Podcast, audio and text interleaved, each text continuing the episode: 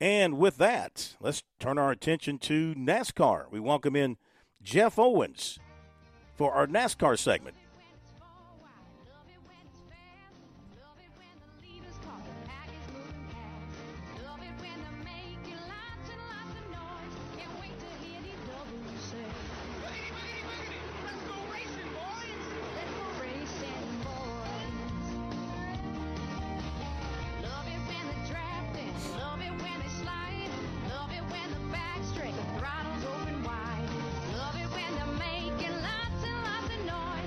Can't wait to hear DW say boogity, boogity, boogity, boogity, boogity, boogity, boogity, boogity, boogity. Let's go racing, boys!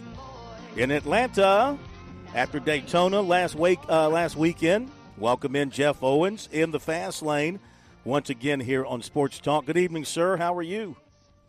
I'm doing great, Phil. Uh, ready for another uh, big weekend of racing this weekend.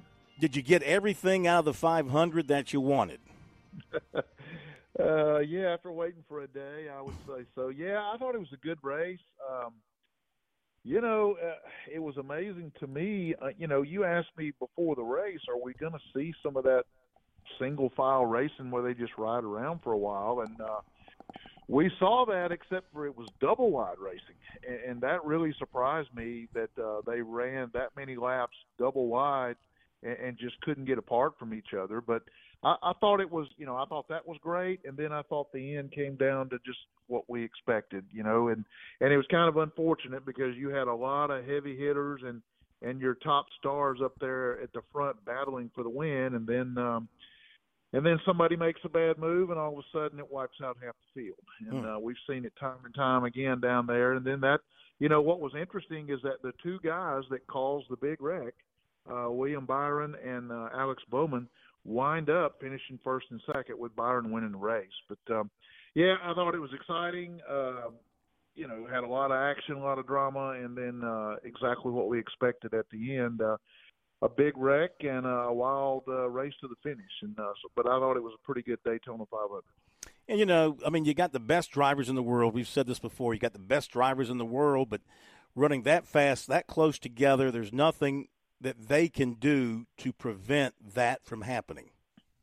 Yeah, no, you're absolutely right, and, and it's hard to place blame on anybody uh, on any of the wrecks we saw this weekend because you're right that that sort of racing, that that tight packs, bumper to bumper, door to door, you can't run 500 miles without somebody slipping up, and uh, you either ride around and don't do anything, or you try to make a move and uh, and then something happens. But that's it's the nature of the racing really no one's fault and you know it's going to happen you just try to hope you're not the guy that's in it and um you know it's going to happen again this weekend we got another restrictor plate this weekend and uh we're going to see some other more big wrecks i believe Yeah, I tell you, we'll talk about Atlanta in just a moment. I do love the racing in Atlanta. So, uh, William Byron, Alex Bowman, they're your Chevys. Christopher Bell in the Toyota, and Corey LaJoie in a Chevy. Then Bubba Wallace in a Toyota, and then AJ Allmendinger in a Chevy. My point is, you know, where the Fords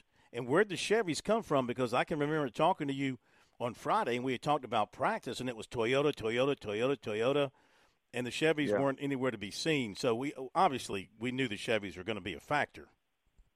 Yeah. Yeah, you knew those Hendrick cars would get up there, and we saw that in qualifying races. They came to the front, uh, and your Fords were there. Uh, they just all got taken out in the big wreck. I mean, uh, you know, Logano had a, ch- a great chance to win that race and was probably going to win it. And he had Keselowski right there on his bumper. Uh, Ryan Blaney was in the mix. So you had your Fords up there. Uh, unfortunately, most of those guys got taken out. And then toward the end, you know, we saw some of your Toyotas get in it too. You know, Denny Hamlin, I, I thought had a great shot to win that race, and he got taken out. So, you know, when it comes down to that, it, it's almost more of a matter of survival uh, than it is, you know, what manufacturer or even what team you're on.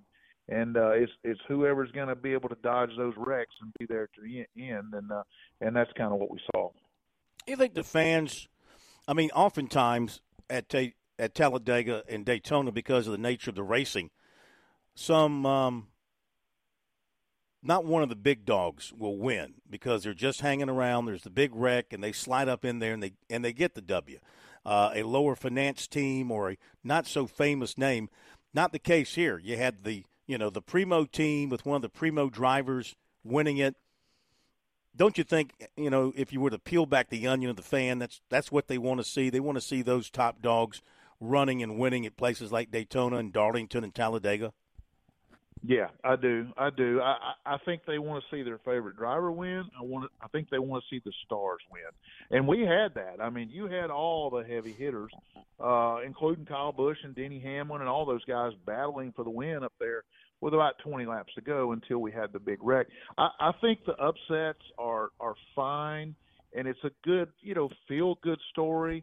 But yeah, I think the vast majority of fans they want to see their guy win and, and they want to see the stars. You, you want to see the biggest names in the sport, and I know we got some young guys coming along that sort of breaking that up right now. And you got a lot of guys that are stepping forward, and we're seeing some new names win races. But you know, I, I think you want to see the top teams. I think you want to see the biggest stars winning races, and an upset's okay every now and then. But uh, yeah, I, I you know, and I think you know, I think they would also prefer to get back to a situation where we're not seeing 16 winners every every single year.